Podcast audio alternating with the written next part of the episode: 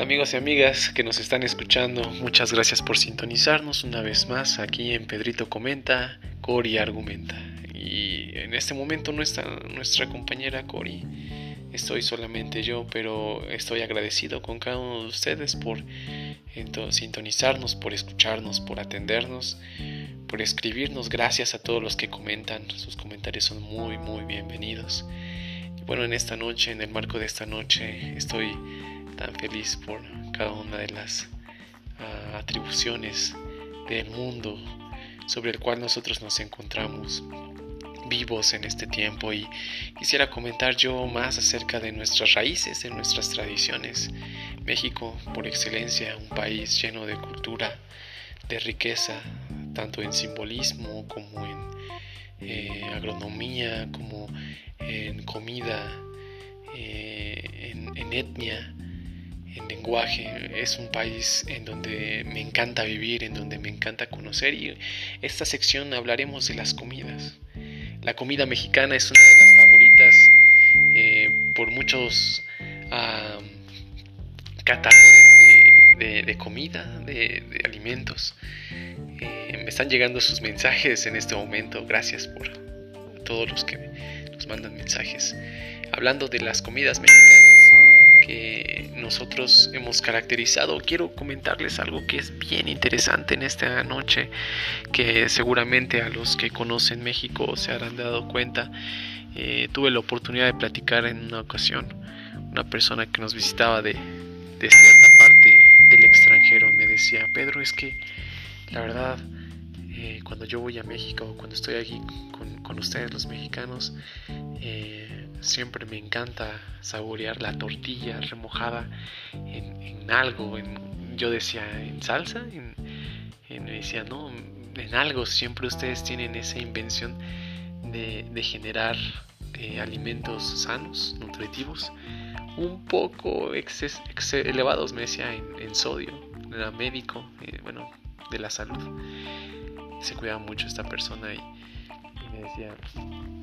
tienen este atributo de, ser muy compartidos con la comida. Y, yo más en este tiempo he estado reflexionando tiempo de pandemia eh, las atribuciones de la comida mexicana vaya que es una delicia.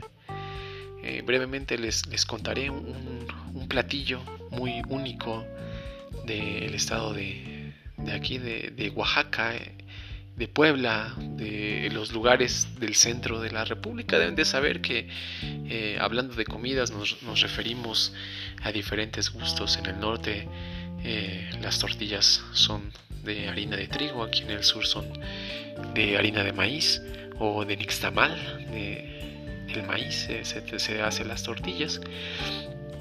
Y, vamos a hablar de un platillo único aquí en el centro del país eh, no está Cory, pero uno de los platillos favoritos de, de Cory son los chapulines, son unos, unos animalitos que seguramente ustedes los conocen.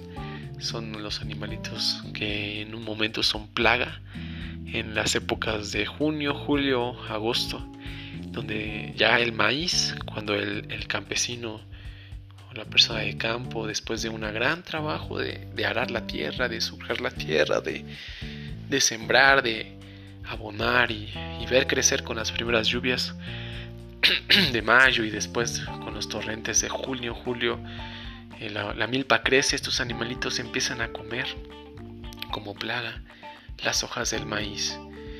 Y bueno, no sé si ustedes hayan probado estos, estos animalitos, les voy a decir cómo lo hacemos aquí en, en casa.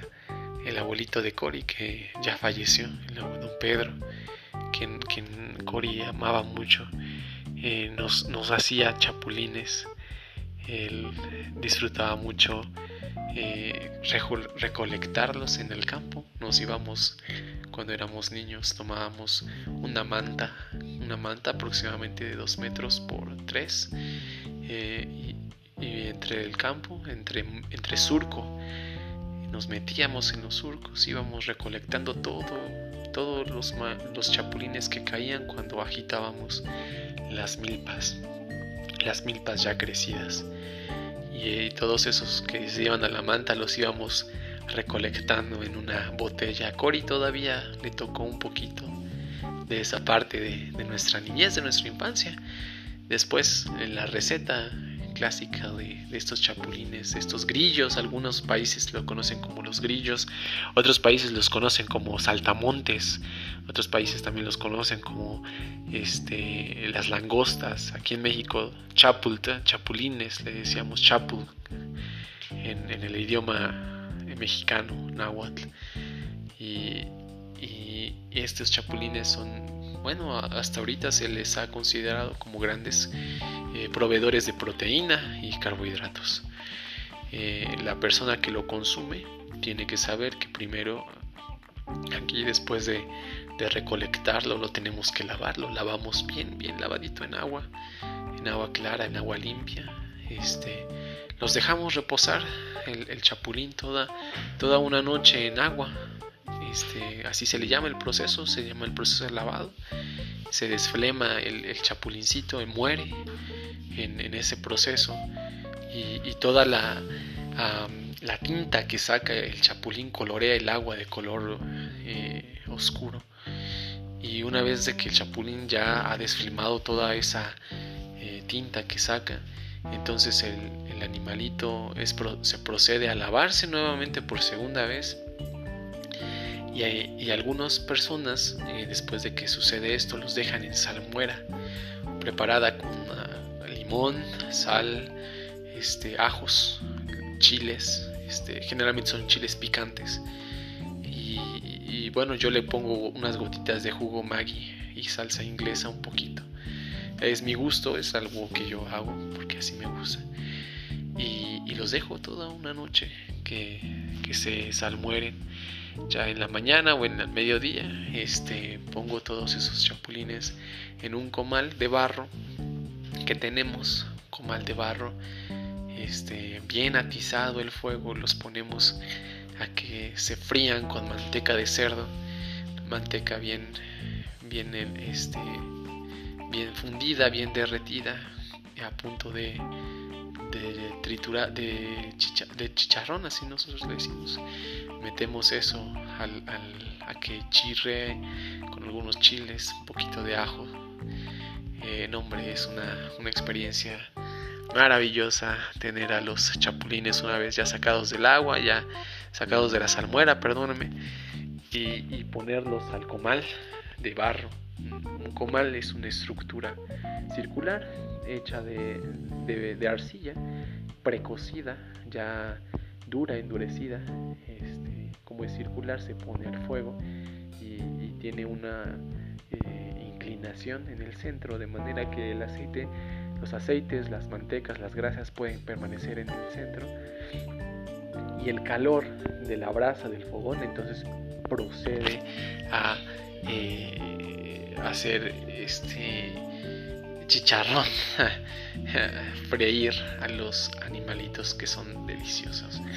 Yo los como en tortillas, tortillas recién hechas ahí en ese comal, en los comal, y los como eh, con un poco de una tortilla, le pongo salsa macha, le pongo, algunos le ponen este jitomate, yo lo acompaño con rodajas de jitomate o así nada más, yo le pongo el jitomate, le pongo un poquito de queso, le pongo un poquito de chicharrón y le pongo aguacate. Eso es lo que yo, como yo me lo como y es un manjar de dioses comer eso, platillo oaxaqueño poblano por excelencia.